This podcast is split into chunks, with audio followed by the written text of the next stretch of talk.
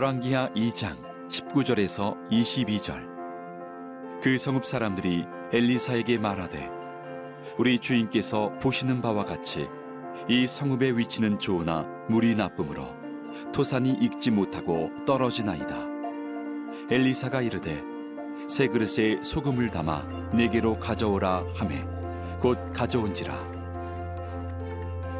엘리사가 물 근원으로 나아가서 소금을 그 가운데 던지며 이르되 여호와의 말씀이 내가 이 물을 고쳤으니 이로부터 다시는 죽음이나 열매 맺지 못함이 없을지니라 하셨느니라 하니 그 물이 엘리사가 한 말과 같이 고쳐져서 오늘에 이르렀더라.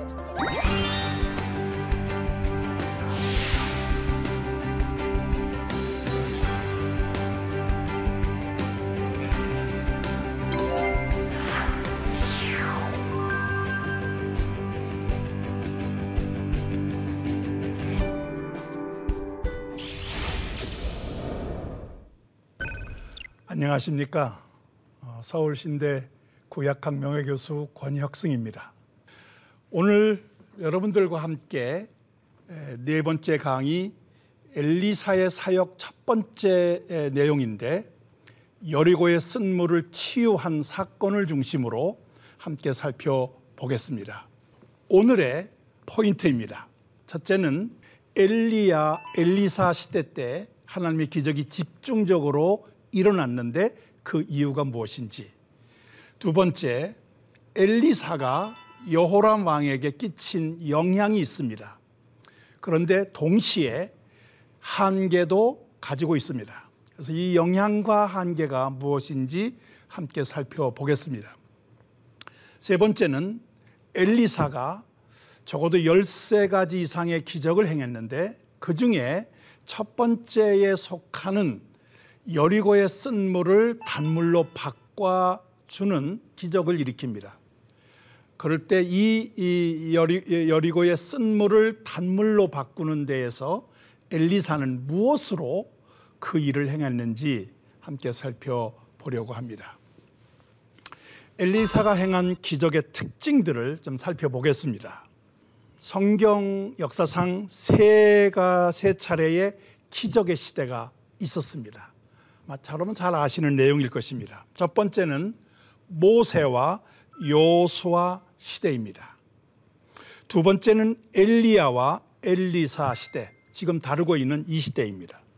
세 번째는 예수님과 제자들, 복음서와 사도행전의 이 기적의 역사가 집중적으로 기록이 됩니다. 이 세 시대에 기적이 집중되었는데 그 이유가 무엇일까? 그것을 이해하기 위해서는 먼저 기적이 뭔가를 우리가 바르게 이해해야 됩니다. 저는 기적을 하나님의 주도적인 역사 개입 방법이다, 그렇게 정의를 내립니다. 여기서 말하는 하나님은 창조주이십니다. 창조주 하나님께서 어, 우리의 삶에, 우리의 역사에 개입하시는 것, 그것이 기적이라고 하는 것이에요. 기적의 필요성이 있습니다. 그것은 역사적으로, 상황적으로 위기 상황, 음극 상황일 때에 기적이 일어납니다. 평상시에 일어나는 것이 아니라 기적이 일어날 수밖에 없는 어떤 상황이 있어야 한다 하는 것입니다. 세 번째로 이 기적이 어, 일어남으로 인해서 어떤 결과가 주어지는가? 그것은 창조주 되시는 하나님, 바로 그 하나님이 모든 것을 만드신 창조주이시라고 하는 것을 드러내게 됩니다.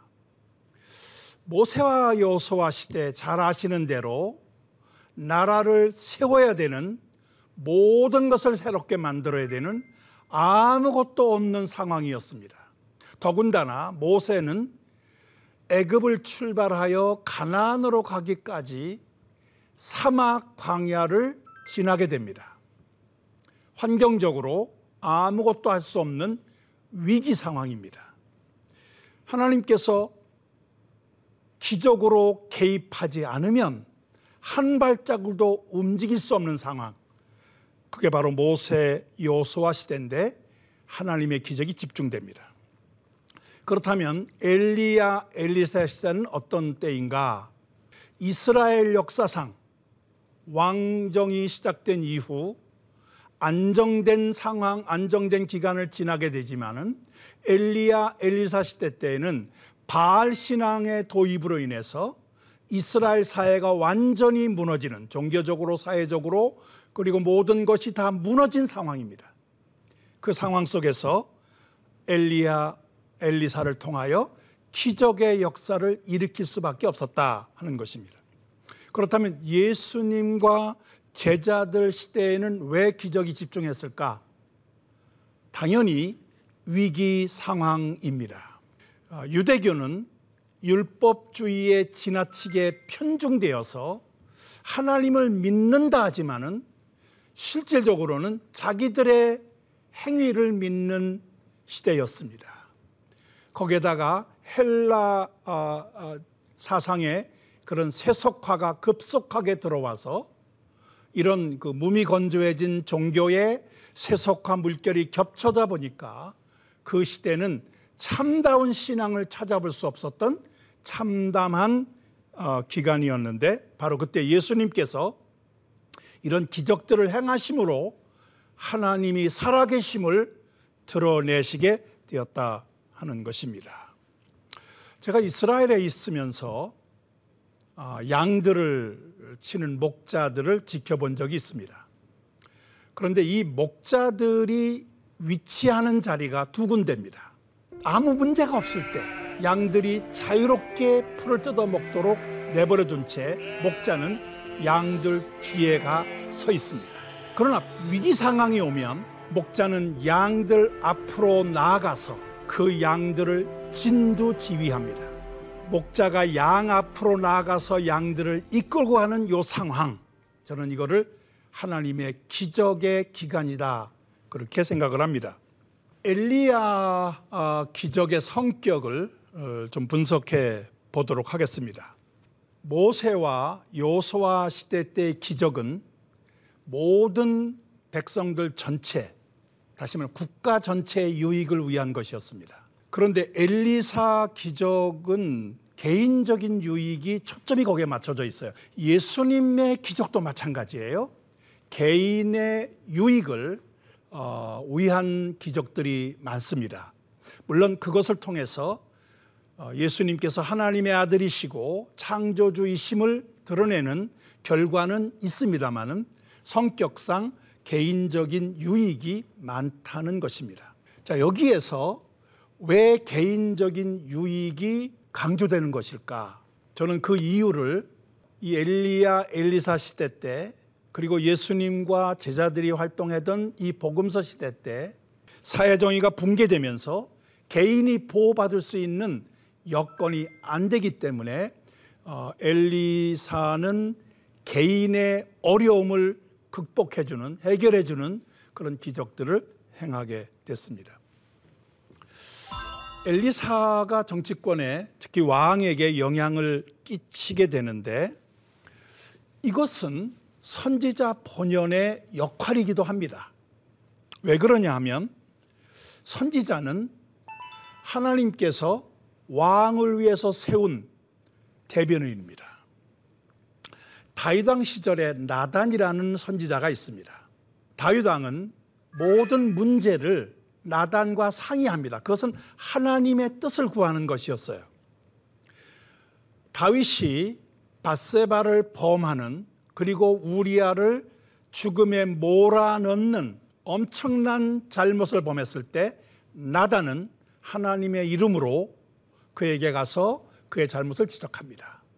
선지자의 역할은 왕에게 하나님의 메시지를 전달하는 대변인이었었는데 그 역할이 엘리사 시대 때 부분적으로 회복이 됩니다.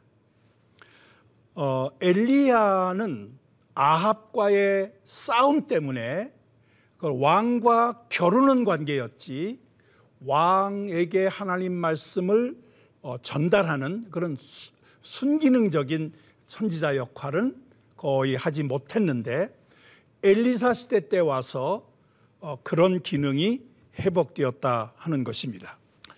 엘리사가 보여준 정치적 영향력 몇 가지 예를 어, 소개해 드린다면은 어, 모압 왕과 어, 연합군 성격의 이스라엘 유다 에돔이 전쟁을 벌립니다. 이때 어, 한 일주일 정도 시간이 지난 뒤에 물이 떨어지는 어려움을 겪습니다. 그때 이 연합군의 에, 그 왕들, 세 왕들이 선지자를 찾아서 자문을 구하자 하고 찾아온 게 엘리사였습니다. 엘리사는 골짜기에 개천을 많이 파라고 하면서 거기에 물이, 물이 곧 어, 고이게 될 것이다 이렇게 얘기를 해주는데 그대로 이루어지는 사건이 있었습니다. 또 하나는 어, 육 장 팔 절로 십 절에 나와 있는 내용인데, 아람 왕이 전쟁을 치기 위해서 군대를 이제 파병하게 되는데, 그러면 어디에다가 진을 칠 것인가 하는 것이 당연히 전략적으로 세워야 될 문제입니다. 그런데 그 내용을 엘리사가 그대로 왕에게, 이스라엘 왕에게 전달해주고, 그러면 아람은 전쟁을 치기 위해서 진을 쳤는데 그걸 미리 안 이스라엘이 공격해와서 번번이 전쟁에 패배를 하게 됩니다. 아람 왕은 이거는 어, 우리 가운데 간첩이 있는 게 아니나 의심할 정도로 어, 굉장히 고민을 하게 됩니다. 여기에서 우리는 엘리사가 왕에게 중요한 군사 정보를 미리 알아서 전달해주는 그런 역할을 했다는 점에서 영향력이 매우 컸다 하는 걸 볼 수 있습니다. 구 장을 보면 예후를 왕으로 세워서 정치, 종교 개혁을 이루, 이루게 되는데, 그건 역시 엘리사가 어, 뒤에서 조종하는 그런 역할을 합니다. 어, 네 번째는 어, 이제 마지막 엘리야가 죽기 전에 병이 들었는데 그를 문병 온 요아스의 고백이 있습니다. 내 아버지여, 내 아버지여, 이스라엘의 병거와 마병이여. 혹시 이 표현을 기억하시는 분 계실 것 같습니다. 엘리야가 승천하기 직전에 엘리사가 스승을 향해서 했던 고백과 똑같은 내용입니다. 그런데 이 요아스 왕이 똑같은 고백을 합니다.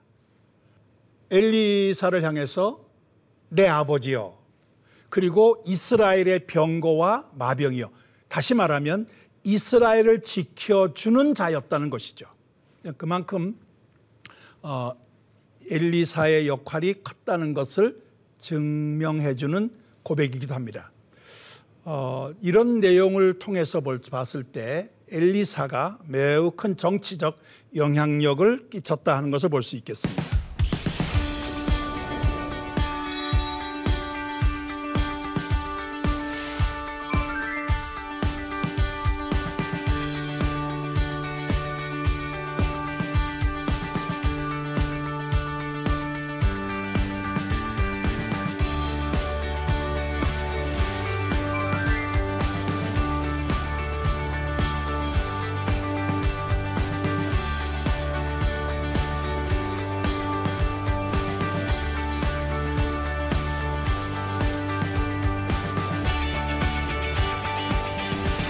다음으로 여호람 왕에게 끼친 긍정적 영향과 부정적 한계인데, 이 삼 장 이 절로 삼 절 어, 내용을 보면 이렇게 되어 있습니다. 그가 여호와 보시기에 악을 행하였으나, 여전히 악을 행합니다. 그러나 그의 부모와 같이, 같이 하지는 아니하였으니 뭔가 차별이 있다는 것이죠. 그거는 그가 그의 아버지 아합이 만든 바알의 주상을 없이 하였습니다. 매우 긍정적인 평가를 합니다. 이런 영향을 어디서 받았을까? 엘리사가 끼친 영향이라고 보여집니다. 그러나 삼 절에 보면 그가 느밧의 아들 여로보암이 이스라엘에게 범하게 한 그 죄를 따라 행하고 떠나지 아니하였더라.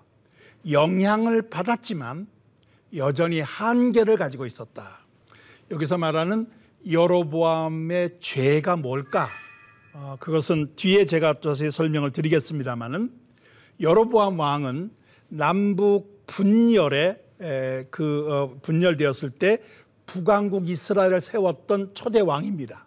그는 예루살렘 대신 베델과 단에 산당을 짓고 금송아지를 만들어 섬기게 했고, 그리고 어, 레위인 제사장이 아닌 일반 사람으로 제사장을 세웁니다. 그리고 칠월 절기가 아니라 한 달 뒤인 팔월 절기로 명절을 바꾸는, 그래서 장소도 그리고 어, 그 제사를 지내는 사람도 대상도 그리고 시기도 다 바꿔버리는 어, 그런 잘못을 범한 어, 사람인데, 그 여로보암이 범한 죄를 떠나지 않았다, 그렇게 에, 평가를 하고 있는 것입니다. 이제 에, 오늘 주제의 에, 내용이기도 한 여리고의 쓴물을 단물로 고친 그런 사건을 함께 살펴보고자 합니다. 요단강을 건너온 후 첫 번째 기적 사역이기도 했습니다. 여리고의 물 문제가 있는데, 여리고 사람들이 자신들의 문제를 정확하게 진단한 것에 높은 점수를 주고 싶습니다. 이 장 십구 절에 보면, 이 성읍의 위치는 좋으나 성읍이 자리하고 있는 그런 장소라든지 여러 여건은 좋지만 물이 나쁨으로 토산이 익지 못하고 떨어지나이다. 어, 여리고의 위치, 환경 모든 게 좋지만 그러나 왠지 모르게 토산이 익지 못하고 과일이 익지 못하고 밀이 떨어져 버리는 거예요. 그 원인을 여리고 사람들은 물이 나쁘다는 것을 진단합니다. 이런 날 있지 않습니까? 진단만 제대로 하면 병은 쉽게 고칠 수 있다. 우리가 살아가면서 많은 문제를 접하게 되는데 그 문제의 원인이 뭔지를 안다고 하는 것은 해결의 실마리를 찾았다는 뜻이기도 합니다. 그 문제를 진단하고 난 다음에 엘리사에게 와서 문제 해결을 요청합니다. 이 장 십구 절, 그 성읍 사람들이 엘리사에게 말하되. 저는 문제의 진단과 함께 그 문제를 해결할 수 있는 유능한 인물을 옆에 두고 있었다.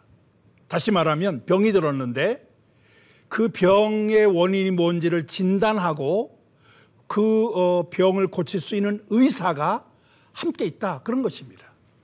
문제 해결을 어, 이제 엘리사가 나서서 해줍니다. 이 장 이십 절에 보면 엘리사가 이렇게 말합니다.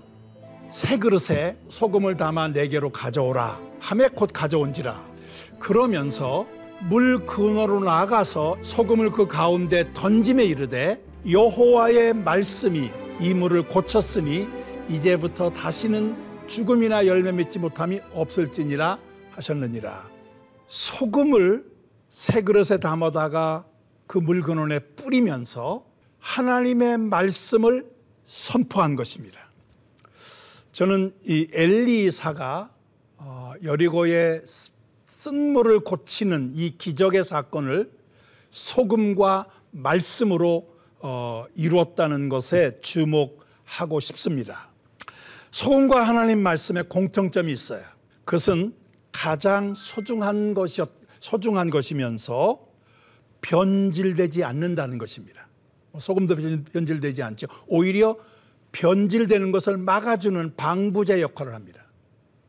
하나님 말씀도 소금처럼 어, 그런 우리가 어, 썩는 것을 막아주는, 그래서 변질되지 않는 것이다. 성경은 하나님의 말씀이 치유의 능력을 가지고 있다고 우리에게 소개를 하고 있습니다. 첫째는 수술용 칼입니다. 하나님의 말씀은 살아있고 활력이 있어 좌우에 날선 어떤 것보다도 예리하여 혼과 영과 및 관절과 골수를 찔러 쪼개기까지 하며 또 마음의 생각과 뜻을 판단하느니라. 여기에서 하나님 말씀을 소개하는 것을 보면 이거는 수술용 칼과 같습니다. 좌우에 날쌘 겁니다. 그래서 우리의 육체뿐 아니라 영혼, 심지어 우리의 마음의 생각과 뜻까지도 분별하는, 그래서 그것을 파고 들어가서 잘못된 것을 끊어내고 수술할 수 있는 능력이 있다는 말씀.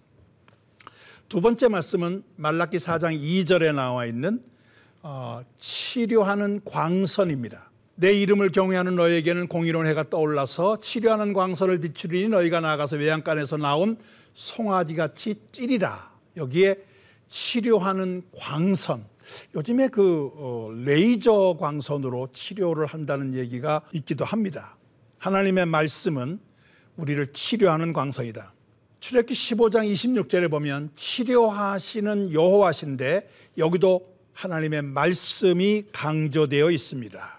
너희가 너희 하나님 나 여호와의 말을 들어 순종하고 내가 보기에 의를 행하며 내 계명에 귀를 기울이며 내 모든 규례를 지키면, 하나님의 말씀에 집중하면 내가 애굽에게 내린 모든 질병 중에 하나도 너에게 내리지 아니하리니 나는 너희를 치료하는 여호와라. 하나님의 말씀은 치료하는 칼이면서 치료하는 광선이고 치료하는 말씀이심을 분명하게 우리에게 보여주고 있습니다.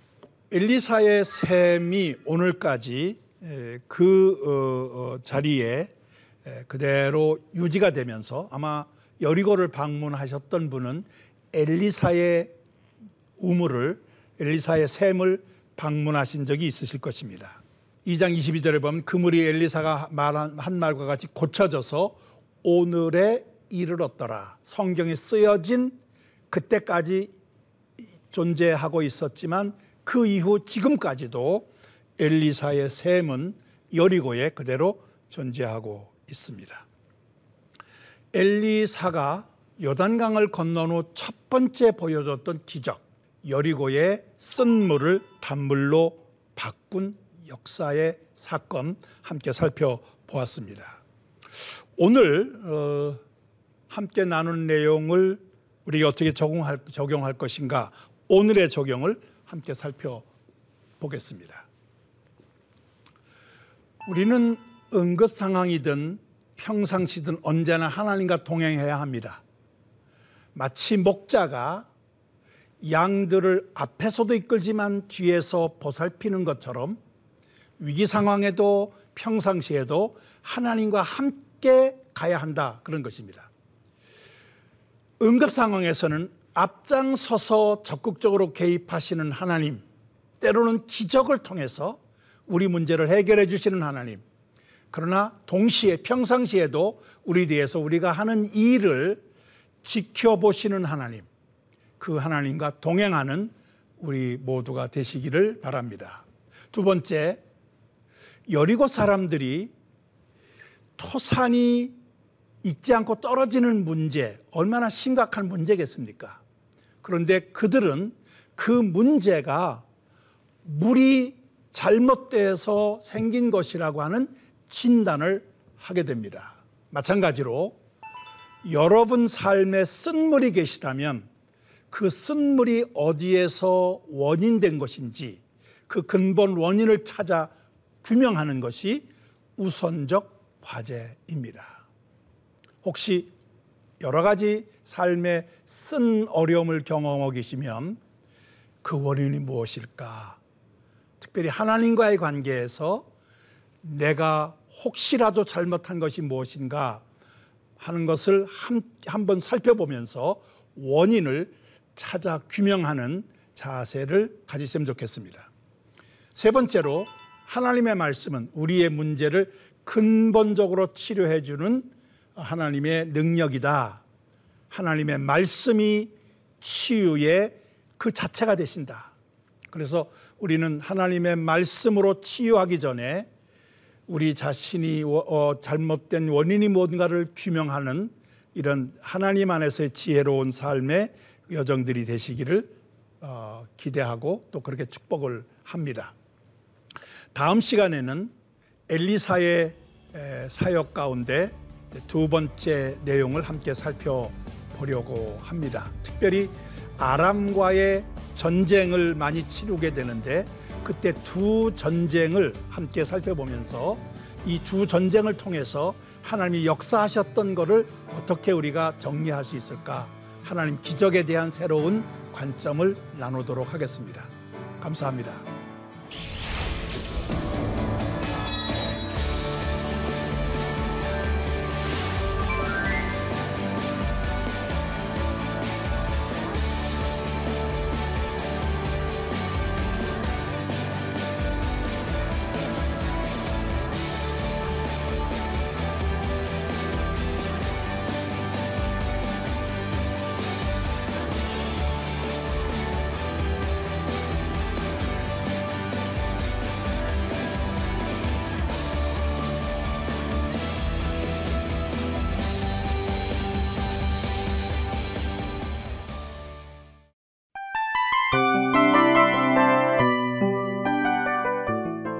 이 프로그램은 청취자 여러분의 소중한 후원으로 제작됩니다.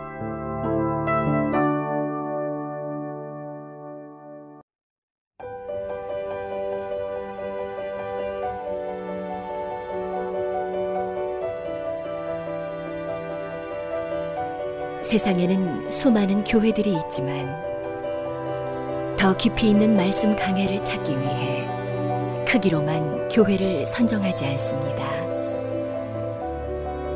보다 좋은 영적 콘텐츠를 더 많이 나누기 위해 방송비를 받지 않습니다. 일 년 삼백육십오 일 복음만 전하고 싶어서 우리는 광고를 하지 않습니다. 온누리의 복음을 땅끝까지 씨지엔 티비와 함께 땅끝 선교사가 되어주세요.